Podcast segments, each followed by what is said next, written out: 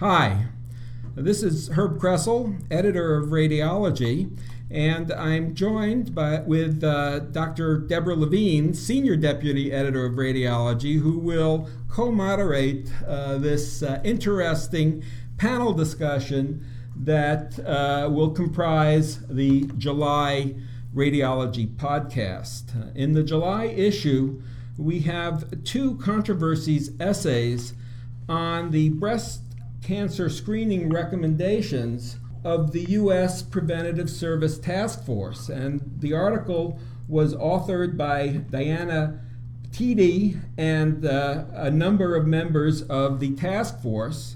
And we're very pleased that uh, Dr. Ned Calonge, who is the chair of the United States Preventive Services Task Force, is joining us today. Uh, Dr. Calonge is also the Chief Medical Officer of the Colorado Department of Public Health and Environment. Welcome, Dr. Calonge. Thanks, Herb. Sure. Uh, Dr. Calonge will be joined in representing uh, the views of the task force by Dr. Russell Harris, professor of medicine at the University of North Carolina uh, School of Medicine. And uh, Dr. Harris has served on the uh, task force in the past and was very active in developing the recommendations for the 2009 uh, publication. Uh, welcome, Dr. Harris. Thank you very much, Herb. Sure. Representing the, the other side of this controversy uh, in, in the July issue is Dr. Daniel B. Kopans, who is a senior staff radiologist at Massachusetts General Hospital and professor of radiology at Harvard Medical School and a uh, very, very senior leader in the field of breast imaging. Uh, Dan, thanks so much for joining us. Thanks for having me. Sure. In the, uh, May issue of radiology, Dr. Berlin and Hall uh, authored an interesting uh, editorial on the controversy and the politicization uh, that resulted. And uh, we're pleased uh, joining us today uh, Dr. Leonard Berlin, Vice Chair of Radiology at Skokie Hospital and Professor of Radiology at Rush University Medical College. Uh, welcome, Leonard. Thank you very much, Herb. And uh, his co author and my colleague, Dr. Ferris Hall, Professor of Radiology at Harvard Medical School and Senior Radiologist at Beth Israel Deaconess Medical Center. welcome, Ferris.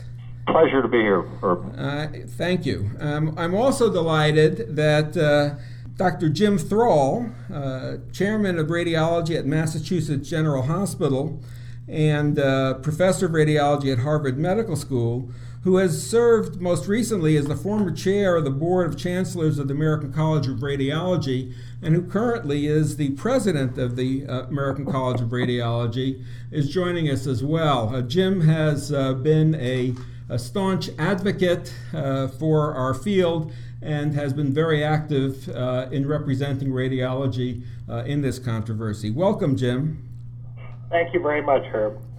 And finally, uh, to add a dose of reality from the trenches, if you will, uh, I'm delighted that uh, Dr. Stephen Flyer, Associate Clinical Professor of Medicine at Harvard Medical School, and a a highly regarded internist in the uh, city of Boston, uh, has agreed uh, to join our discussion. Dr. Flyer, thanks so much for joining us. It's a delight to join you. Thank you. Great. Let's begin. I think it would be useful, uh, Dr. Calonge, can you summarize the current state of the recommendations? What has changed uh, since they were originally published in the Annals of Internal Medicine in 2009?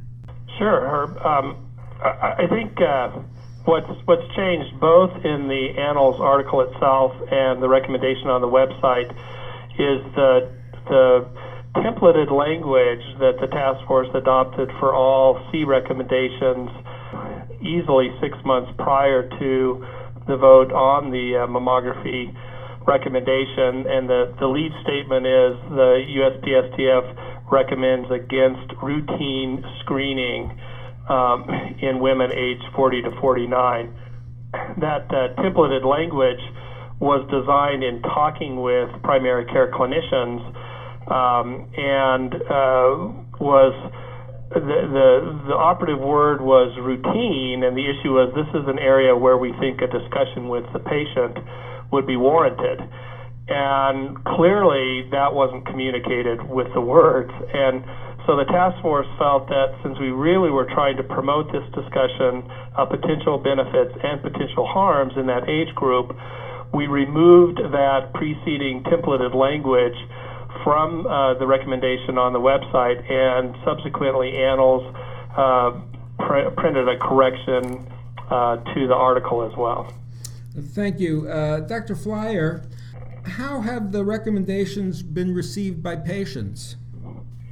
Uh, well, I think uh, patients have been subjected to uh, the the controversy. Uh, I think, uh, unfortunately, uh, related to the view of healthcare financing, the coincidence of the debate on on healthcare finance reform occurring at the same time as some of these recommendations. I think tainted many patients' views of uh, the uh, the direction from which these uh, recommendations were coming. Uh, I think uh, there uh, was a suspicion in on the part of many patients with regard to whether they were designed to represent the patient's best interest or some other best interest. Uh, Dr. Uh, Calonge, as I understand it, uh, the charge of the task force is to consider the benefit versus the harm. And while we could all agree on measures or metrics that might describe the benefit of screening mammography, the consideration of harm, uh, at least to me, seems quite subjective. Patients and physicians, and even task force members, might have widely varying views about the degree of harm caused by an additional mammographic view or even a biopsy, compared to the benefit of finding a lesion when it's small. So, how were the metrics of harm assessed? And isn't it implied that everyone needs to make value judgments when making these decisions? Well, I would I would say that that is an issue of patient choice and one that um, informed patient informed women should be able to weigh themselves. I, I think uh, you know should a woman look at the benefits which we believe are real for screening 40 to 49. We know that those benefits are real. We also know that we we get those benefits with uh, additional services that are required that don't directly impact the woman's health. And and those for a given woman, those could be very minor. Those might not rise to the level of concern for the specific woman given her uh, concern about breast cancer and a breast cancer death. And that woman should start screening because she's made that decision. I've talked to a number of women since the guideline has come out who said that, you know, they want that decision. They want to be able to weigh that themselves and they believe that they are empowered personally to make that judgment and decide whether or not to start screening in that age interval. Uh, Dr. Thrall, uh, when I spoke to you about this, this I know is one of your concerns that there's implicit value judgments and priorities that may be reflected in the decision making process that are not explicitly stated. Do you want to comment on this? Yes, I would make uh, two comments. First of all, one of the practical problems of the USPSTF uh, process is that a number of insurance companies around the country immediately changed their reimbursement uh, policies based on the uh, new recommendations, and therefore the decision, in some sense, was taken away from women. It was not just a question of whether a woman could talk to her primary care physician and come to a decision, but the fact that what had been a covered benefit was taken away from the women. The other uh, issue is that whenever we start out in a scientific uh, pursuit, evidence based uh, medicine, if you will, we inevitably come to a point where value judgments have to be made. The task force made some value judgments on behalf of American women, and I'm rather curious because there are ways of studying the individual utilities of patients. uh, why the task force did not recommend additional research in this area uh, rather than simply making uh, uh, a value judgment decision on behalf of American women. Thank you. Uh, Dr. Calonge or Dr. Harris, any further comment? So I could say, this is Dr. Harris, I could say a word or two about this. So remember that in this particular situation, what the task force did was refuse to make a value judgment. What it said was, this is a C recommendation, the, rec- the benefits and the harms are closely aligned, and women should decide for themselves. And so that was an important issue, I think. The task force off, and, and so the task force often it finds itself in this situation in which it has to weigh things like on the harm side, overdiagnosis and false positives, and on the benefit side, uh, lives uh, extended. Uh, and trying to weigh those things sometimes is obvious, and sometimes is not obvious at all. And when it's not obvious at all, the task force often suggests that doctors and patients talk about this uh, and come on, come to an individual discussion. I might say that even if you did population-based utility studies, it still would apply to the entire population as opposed to having that decision be an individual one. And that's, I think, what the task force is trying to promote. Thank you. Then uh, I would urge the task force in future proceedings to be a little more careful in how their recommendations were worded. It did allow the insurance industry to take this benefit away. So I haven't heard that. I'll have to say that I've been listening for it and would like to know about insurance companies that have stopped covering this because in North Carolina, at least, my understanding is that no one has stopped covering it. I, I would add that the healthcare reform will will address that issue, which I think is appropriate. And you know, for what it's worth, I helped craft the bill this year in Colorado that would assure that women age 40 to 49 who chose to get coverage or chose to start screening would have that screening paid for. The the decision in the C was made prior to any mention of the task force recommendations in the healthcare reform bill and and I think that's important. And then finally, I have to add an agreement that we did not communicate this well. I fully agree that the wording that we chose, which was based on templated language aimed not for women, but aimed for primary care clinicians, based on what they wanted to try to incorporate, was not appropriate and did not convey the intent of the task force. And I, I will freely admit that.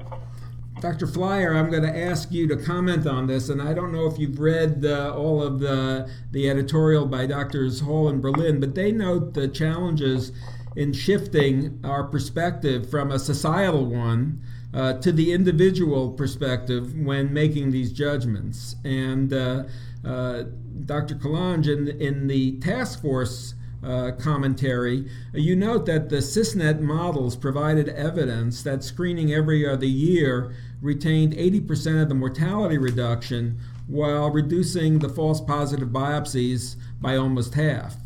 And I guess uh, the question is Does the task force consider either perspectives or just the societal perspectives in making their recommendations? And for Dr. Flier, how do you think patients deal with this, where there are recommendations that make sense on a public health societal point of view, but are, are problems for the individual. So, Dr. Calonge, could you respond first on the, the shifting perspectives? Well, I think we we, rec- we recognize that many of these recommendations are implemented on a population or societal basis, and and our recommendations are really based at trying to provide again recommendations for the primary care clinician facing the patient in his or her practice. I think there is a difference. I think we try to take both perspectives into viewpoint, but ultimately the recommendation is aimed at the clinician and giving him or her some guidance or basically recommendations on how to approach a certain preventive service.